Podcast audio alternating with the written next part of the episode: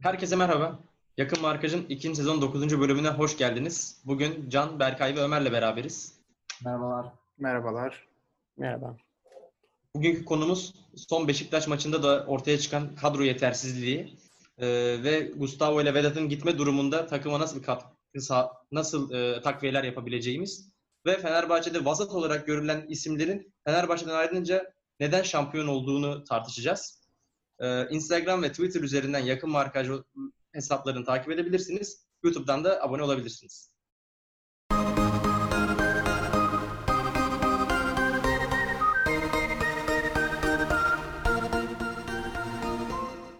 Evet Can seninle başlayalım. Beşiktaş maçında da e, kadronun ne kadar yetersiz olduğunu bir kez daha görmüş olduk. Bütün sezon birçok maçları görmüştük. E, ve şu an Gustavo'nun da bir gitme durumu var Lyon'a. E, Vedat'ın da zaten halihazırda bir e, talipleri görünüyordu. E, bu tatil aradan önce de belliydi bunlar. Bu ikisinden toplam 20 milyon euronun gelme durumu var. Sence e, bu 20 milyon euro ile bizim kadromuz baştan kurulabilir mi?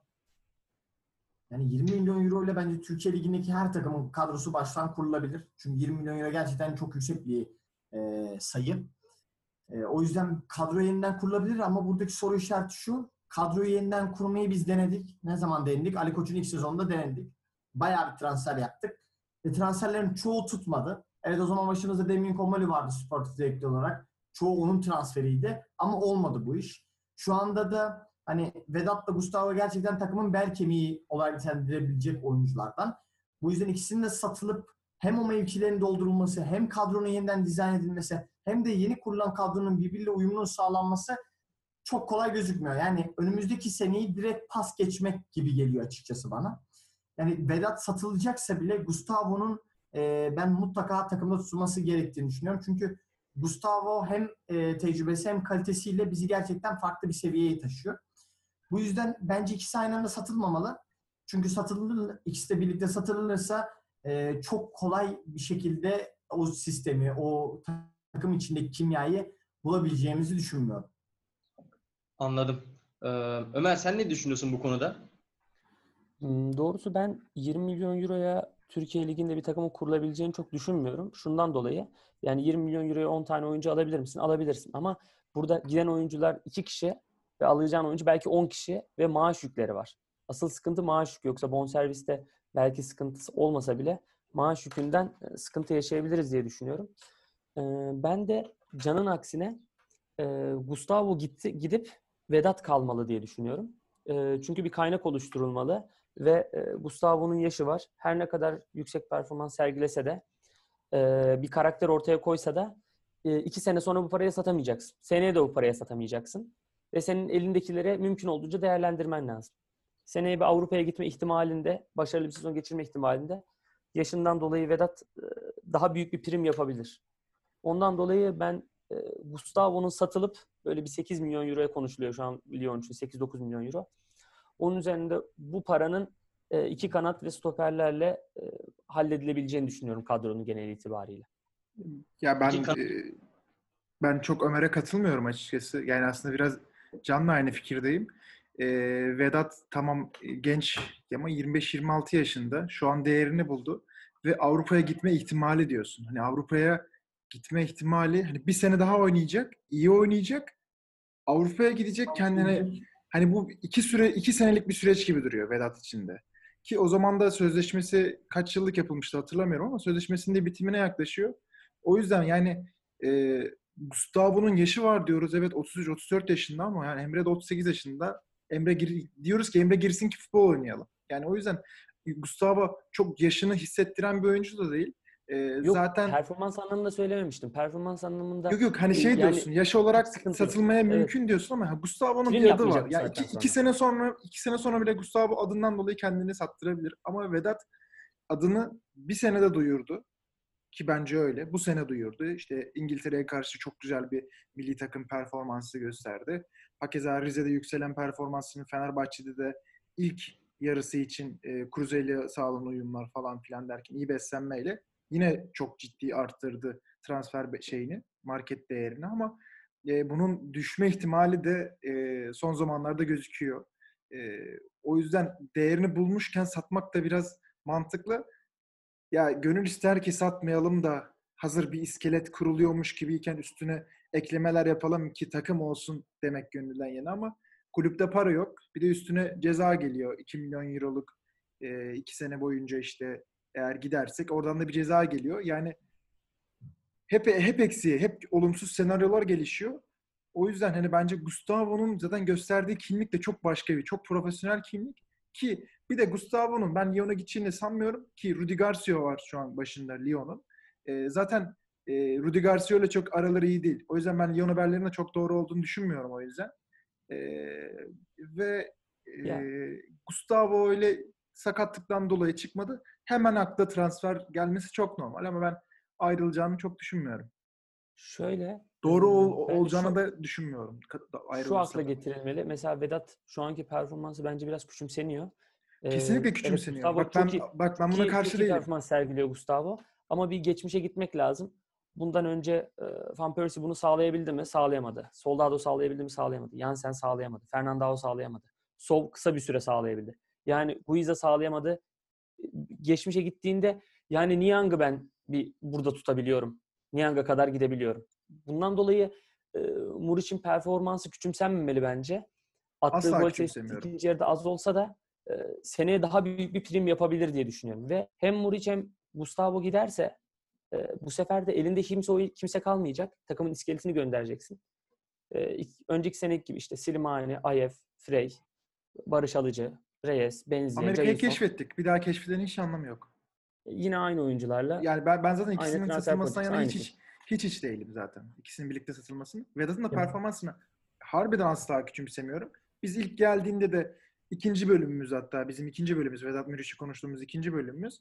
Orada bile demişiz ki hani biz bunu yedek olarak alıyoruz. Yanına az kimi alacağız acaba diye konuşmuşuz. Ki hepimizi e, yüzünü kara çıkardı. İyi ki de çıkardı yani. Hep biz böyle kötü yorumlar yapalım. Hep yüzümüz kara çıksın zaten. Yani olan Fenerbahçe iyi olsun, futbolcular iyi olsun derdindeyim ama e, Vedat'ın ben asla diyorum hani e, kötü performans sergilediğini düşünmüyorum. Sadece değeri düşebilmeye yakın bir oyuncu. Çünkü Ya, şu anki Fenerbahçe iyi bir Fenerbahçe değil ve tüm yük Vedat Muriç'in üzerinde olduğunu Beşiktaş maçında kırmızı kart yedikten sonra anladık. Herkes çünkü Vedat'a atıyordu topu. Vedat bir şeyler yapıyordu. Ya bence burada olay e, Vedat'ın ne kadar iyi bir oyuncu olduğu veya Vedat'ın başkaları tarafından küçümsendiği değil. Şimdi Türkiye'de şöyle gerçekler var. Avrupa Ligi'nde performans göstermeyen bir oyuncunun, Avrupa Ligi'nde oynamayan bir oyuncunun Türkiye'den artı 20 milyon euroya çıkması çok çok çok çok zor. E biz önümüzdeki sene Avrupa Ligi'ne gitmeyeceğiz. Vedat 25 yaşında. Bir sene Avrupa Ligi'ne gitmesini bekleyip bir de Avrupa'da iyi oynamasını bekleyeceğiz. Yani Vedat'ın zaten şu anda değerini buldu. Ve değerini bulan oyuncular direkt satılmalı gözüyle bakıyorum ben. Çünkü Fenerbahçe mali bir krizde şu anda. 15 milyon bunun için kusura bakmayın. 15 milyon e, euro gibi bir e, sayı çıkıyor karşımıza. Vedat yani bunu geldiğinde kesinlikle satılmalı. Bir de Ömer'e şu konuda katılmıyorum ben. Şöyle bir şeyin olmayacağını bence Ömer de biliyor. 2 oyuncu sattık, 10 oyuncu aldık. Bizim takımda 15 oyuncu yok ki artı 8'e kadromuzda yer olsun. Zaten bizim oyuncumuzda be, oyuncu, belli oyuncular gönderilecek. Zaten o maaşta açılmalar olacak. Ki zaten az önce kendisi örnek verirken de şunu söyledi. Gustavo satılır, oradan işte maaş, şey, e, para gelir. O parayla da iki kanat stoperler. Yani orada da aslında bir oyuncu gitti, 4-5 tane oyuncu geldi.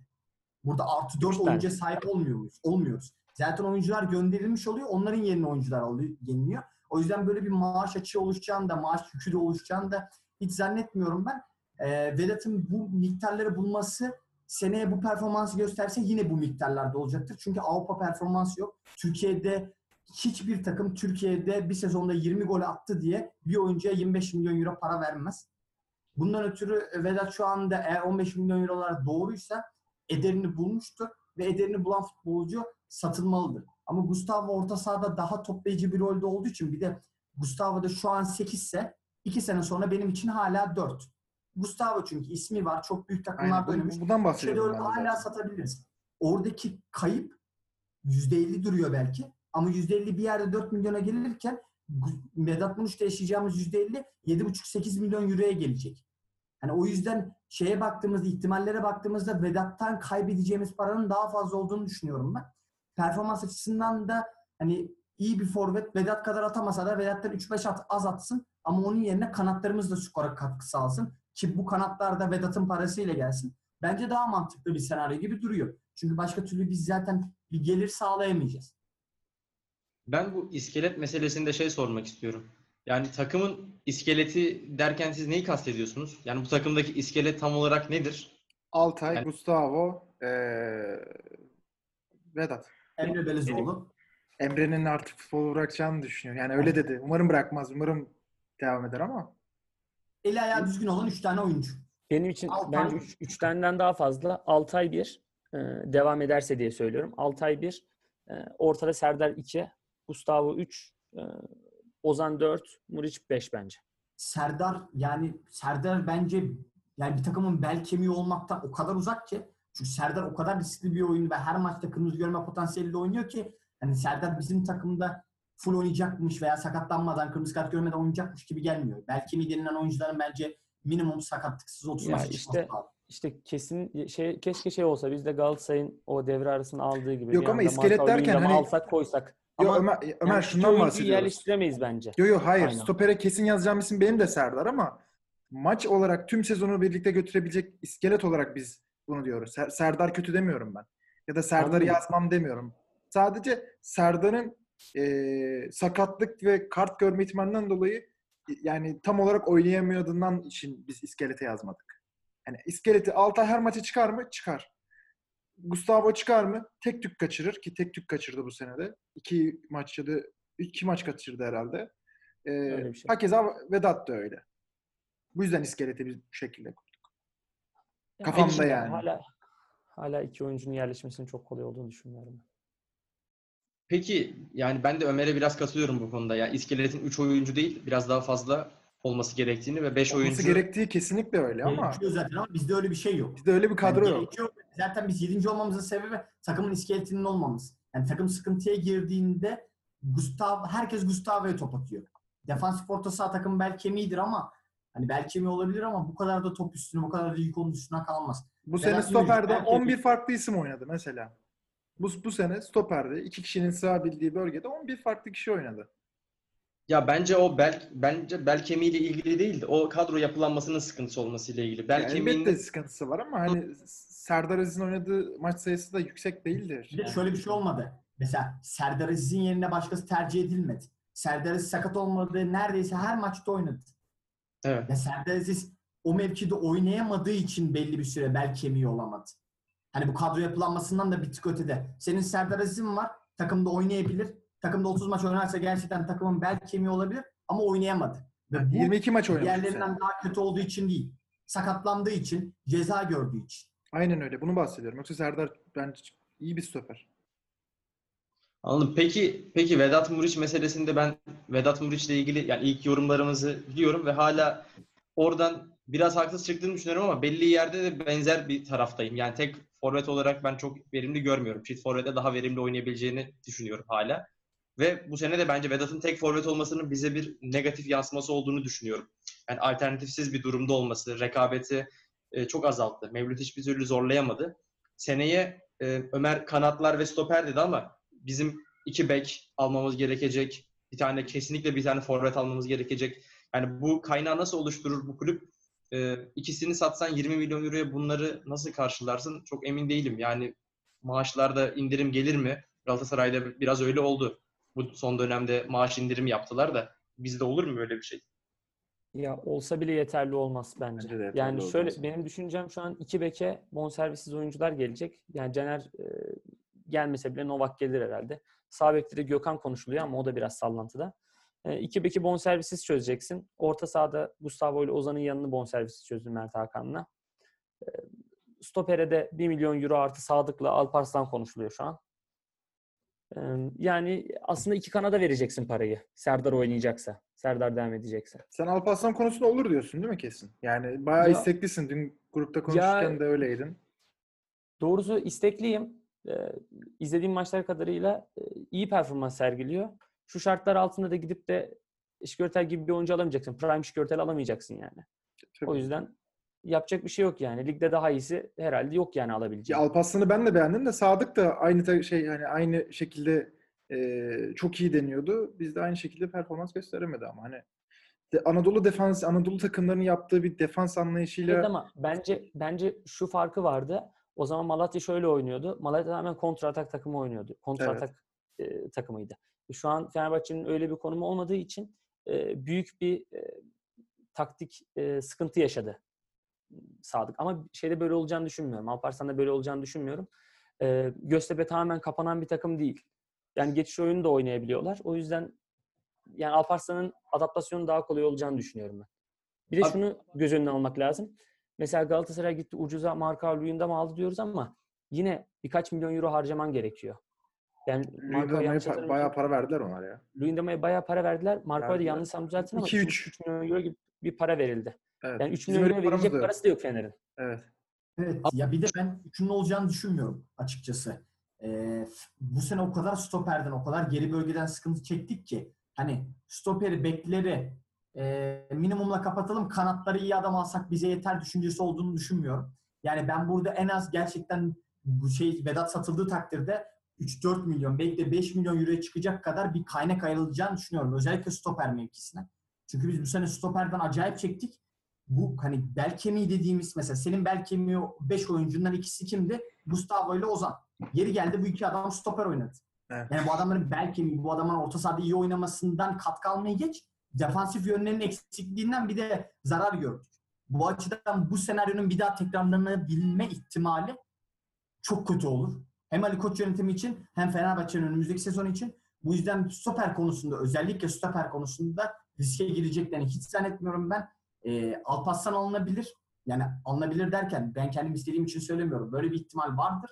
Ama ben stoperde gerçekten sağlam bir oyuncunun alınacağını düşünüyorum. En azından ümit ediyorum. Ben şey soracağım. E, Şey, e, Alparslan Öztürk görünce benim aklıma hep Yasin Çakmak geliyor niyeyse. E, öyle bir bir benzerlik gibi bir şey kurdum belki bilmiyorum da. O zaman da Yasin Çakmak Avrupa Avrupa maçlarında ya derbilerde ilk 11'de falan da çıkıyordu benim hatırladığım kadarıyla, yanlış hatırlamıyorsam. Şampiyonlar Ligi'ne çıkıyordu birkaç maç çıktı. Ama benim benim aklımda hep Yasin Çakmak böyle e, vasata yakın biri gibi göründü. Yani vasat işte Fener'de aslında ilk 11'de çok oynamaz gibi bir çok kaliteli bir oyuncu değil gibi düşünüyordum. Ama farklı takımlara gidince bizim vasat diye nitelendirdiğimiz kişiler gayet iyi performans gösterebiliyorlar. Başarılı da olabiliyorlar. Biz sizce şu anki kadroda vasat ya da yetersiz diye gördüğümüz oyuncuları e, sezonun psikolojisinden dolayı fazla mı gömüyoruz? Yani ben Öyle. cevaplayayım istedim. Heh, buyur. Bir, hemen ufak bir şey söyleyeceğim ben. Ondan sonra topu sana vereceğim.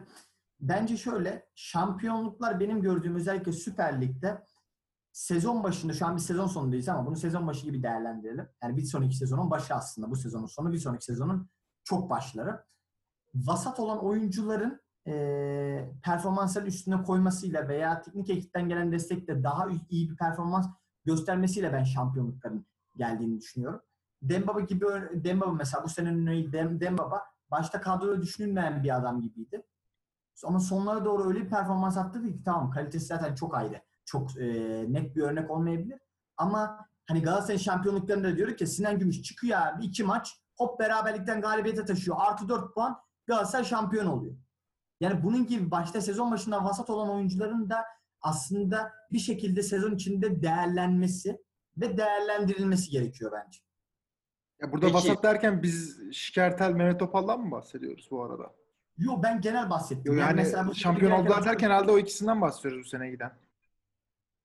Ya öyle. Ama ben mesela bu sene Sadık, Vasattır, sakatlık da geçirdi. O ayrı. Sadık, Vasat. Ama yeri geldiğinde e, Serdar Aziz sakatlandığında Sadık iki maçta sağlam bir performans gösterip bize maç kazandırabilmeli. Böyle olunca sanki şampiyonluk geliyormuş gibi hissediyorum ben. Peki, peki bunu sağlamak e, teknik heyetle mi ilgili bir şey? Yani Ben teknik bu soruyu Ömer'e iletiyorum. Ya, ya tamamen e, teknik heyetin istekleri ve yönetimin becerisiyle alakalı bence. ikisinin bir kombinasyonu. E, kadro mühendisliğinde tabii büyük sıkıntılar yaşıyorsun. Bir de Fenerbahçe'nin üzerinde uzun yıllardır başarısız olmanın e, verdiği yük de var. Yani takımdan giden oyuncular rahatlıyorlar. Oh gittim diyorlar yani. Kurtuldum diyorlar yani. Camianın, taraftarın, yönetimin hepsinin çok büyük baskısı var. Hepsi de haklı. Fakat e, böyle bir baskı mevcut. Ben e, doğrusu Şikörte'nin gitmesini o sene için doğru buluyordum. Çünkü bizden iki senelik sözleşme istiyordu. e, bizde iki senelik sözleşme vermeyince bir seneyi kabul etmedi. Yani bir senelik sözleşmeyi kabul etse sekreter kalacaktı aslında.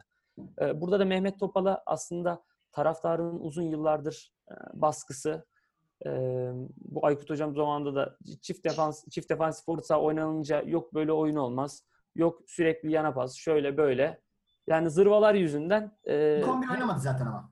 hep ne zaman 11 oynamadı? Fenerbahçe Topal, Topal yok. Hayır, Başakşehir'de Başakşehir. oynamadı. ama ama çok sık oyuna girdi. Çok sık oyuna girdi ve Yani iyi katkı verdi. olduğunda toparlayıcı olarak Başakşehir öndeyken iyi bir oyuncu zaten. Sorun Fenerbahçe sıkıştığında geride sıkıntı yaratıyordu ama ben de haksızlık yapıldığına kesinlikle katılıyorum. Orada Yani- oyunu açacak adam bu şey değil. Mehmet Topal değil yani. oyunu açma görevinde olmaması lazım. Hem e, karakteriyle, iyi niyetiyle ve performansıyla her zaman e, Fenerbahçe'ye yakışan bir oyuncuydu. Ama her zaman böyle zırvalarla e, topa konulduğu için en sonunda patladı, takımdan gitti. Şimdi de ben aynısının, benzerinin daha doğrusu Hasan Ali'de yaşanabileceğini düşünüyorum. Hasan Ali'nin lig için yeterli bir e, sol bek olduğunu düşünüyorum. E, kendini Şu an bunu biraz dinleyenler geliştirmesi yayını halinde- kapattı. Burada yayını ya kapatanlar var. kapatsınlar. Kapatsınlar valla. Ben Hasan Ali'ye Hasan Ali'ye doğrusu e, sempati besliyorum ve e, gerçekten haksızlık yapıldığını düşünüyorum. Peki ilk 11 için mi? Bilmiyorum. Ben, benim de Hasan Ali ben, saygım var. Şöyle bence etrafı iyi kurulursa iyi bir e, yani iyi bir takımda sol bek olarak kalabilir. Ama tabii ki önüne bir sol bek alınabilirse güzel olur. Yani Hasan Anladım. Ali'den Hasan Ali kadar iyi bir defansif bek bulmak çok kolay değil. Yani şu an Galatasaray'a gitse, Başakşehir'e gitse üzülürüz. Ben ben de Gerçekten- aynı şekilde düşünüyorum. Yani yerine bir planlama varılması lazım. yapılmalı. Yerine bir planlama kesinlikle yapılmalı. Eksikleri artık e, çarpıyor ama e, elde elden de bırakılmamalı yani. Evet yani zaten tek opsiyon olarak kalması çok saçma. Ve mesela şu an Hasan Ali bu seneye kadar e, sakatlık sıkıntıları da çekmeyen bir oyuncuydu. Her zaman kendini hazır tutuyordu. E, vücut olarak da her zaman çok fitti. Ve e, Fenerbahçeliliğinden de bence e, şüphe edilmez. Bundan dolayı her zaman iyi bir seçenek olarak elde kalması gerektiğini düşünüyorum. Gerek olduğunda da e, stoper olarak da değerlendirilebilir. Ben buna artı bir diyerek bir, bir sözden bahsetmek istiyorum. Ee, İslam Çupi, Fenerbahçe'den gidenler her zaman kaybetmiştir sözü e, artık değişmeli. Yani İslam Çupi'nin bu sözü geri alması lazım bir şekilde. Çünkü Fenerbahçe'den Evet. gidenler asla kaybetmiyorlar. Evet. Maalesef. Asla kaybetmiyorlar yani. Ben Hasan Ali Hasan Ali konusunda ben Ömer'e katılıyorum. Hatta Başakşehir im- ihtimalinin de güçlü olduğunu da düşünüyorum. Çünkü Başakşehir hem şampiyon oldu, Şampiyonlar Ligi'ne gidecek. Sol bekte Kliş'i tek başına kaldıramayabilir. Ee, ve oraya bir Hasan Ali takviyesi neden olmasın? Zaten Şampiyonlar Ligi parası da gelecek. Galatasaray Bedavaya hem de. Galatasaray Avrupa'ya gidemediği için Galatasaray alamaz. E, çünkü mali sıkıntısı var Galatasaray'ın da. Ama Başakşehir daha güçlü zaten mali açıdan da. E, onun için bence- Başakşehir'de şey var ya hani taraftar yok da hani bu bizdeki işte Mehmet Topal olsun Hasan Ali yorulan insanlar için de aslında iyi bir Rahatlama yeri ya. Evet Fenerbahçe'de abi. yorulanlar gidiyor Başakşehir'e rahatlamaya. Bir Mehmet Topal falan gevşemiştir yani. Tamam kardeşim 90 dakika oynamayayım 20 dakika en azından ıslıksız falan oynarız. Abi her hafta her hafta küfür yiyip ıslık yiyip manşete çıkıp çıkacağını gidip tatil yaparsın. Tatil abi, kafasında tatil Gidip yapıp profesyonelliği performans- sürdürüyorlar adamlar. sergileme fırsatın olur yani. Ne öyle işte. ya bir tatil tatile gidip şampiyon olup dönüyor dönüyorlar Evet yani. abi, Öyle- bir Tatil şampiyon derken hani kafan rahat manasında. Yoksa Ya anladım yani ondan diyor- diyorum.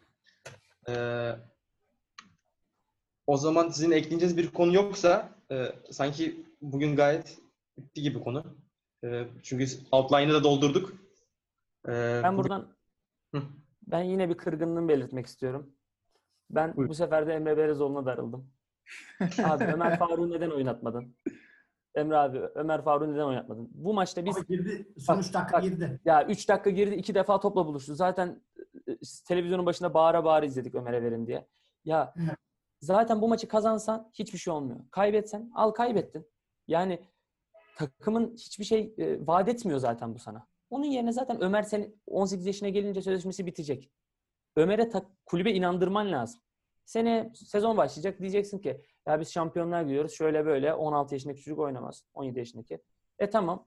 Sezon ortası gelecek. Sen düşeceksin. Ondan sonra alalım mı almayalım mı falan filan derken Ömer olsam ben giderim abi.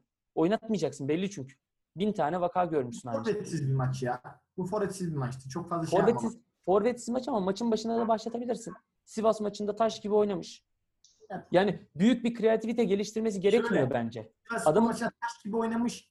E, senin taşın o anladın mı? Senin Bak için, senin 17 kanallarında yaşında taş gibi oynadı. 17 yaşında 17 yaşında o kadar çelimsiz gözüken bir çocuk için Kofi ile o kadar mücadele girmek ve başarılı olmak bence taş gibi mücadeledir. Taş gibi e, performanstır diye düşünüyorum. Bir de Ömer Faruk girse ve batırsa ne kaybederiz ki? Çünkü maçın bir ağırlığı yok yani. Bu maçı Derbi. kazansan ne olacak? Yani her türlü derbi, prestij.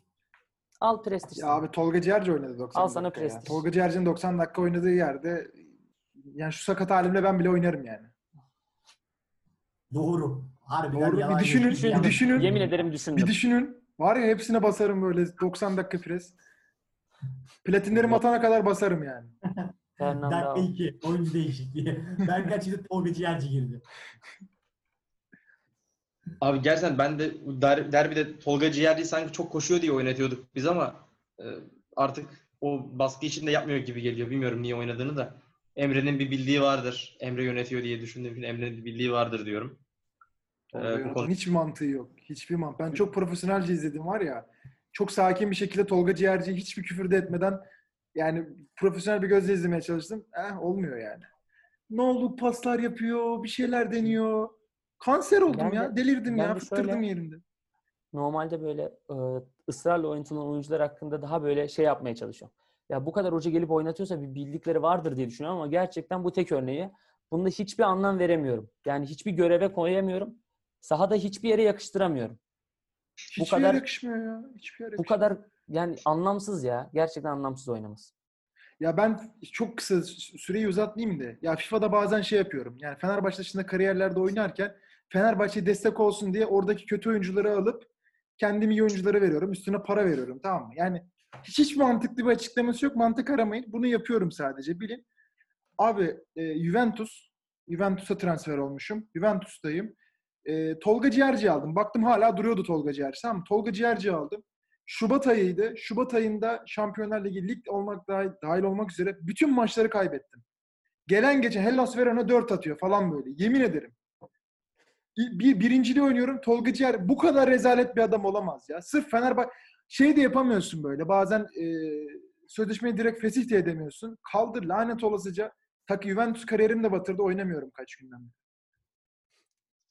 Böylesine rezil bir oyuncu yani. olmuş. Gerçek hayatın bir yansıması olmuş. Böyle olunca da böyle olunca da bana sanki biraz abartı gibi de geldi ama şimdi çok da yüklenmek Bahaya sor. Bahaya sor. Doğru. Çok abartı dediğim Tolga Ciğerci'ye yüklenmede biz biraz aşırıya gittik gibi de düşünüyorum ama olsun. Az Bunu- kalma konusunda tersten aşırıya gitmiş olabiliriz. Belki daha daha fazla tepki göstermemiz gerekebilir. Ya, o, o konuda diyeceğim bir şey yok yani bu tartışmaya giremem. Çünkü Can da biraz şey bakıyor. Ee, Can'a önceki bölümleri dinleyenler Ee, hakkındaki fikirlerini. Ee, bugünkü bölümde biraz Fenerbahçe'nin e, yani e, Gustavo ve Vedat'ı yollarsa nasıl bir e, takım kurabilir veya takımda yine nasıl bir değişim olabilir meselesini tartıştık. Biraz da vasat olarak bizim gördüğümüz insanlar aslında çok da vasat değil mi acaba e, konusunda biraz tar- konuştuk. Ee, bir sonraki bölüme kadar görüşmek üzere diyelim. Bizi YouTube'dan takip edebilirsiniz, abone olabilirsiniz. Instagram ve Twitter hesaplarımızı da takip edebilirsiniz. Aynı zamanda Spotify'da da varız. Apple Podcast'te onu de var. Nerede ararsanız bizi bulabilirsiniz. bir sonraki bölümde görüşmek üzere. Yakın markajda kalın. Yakın markajda kalın.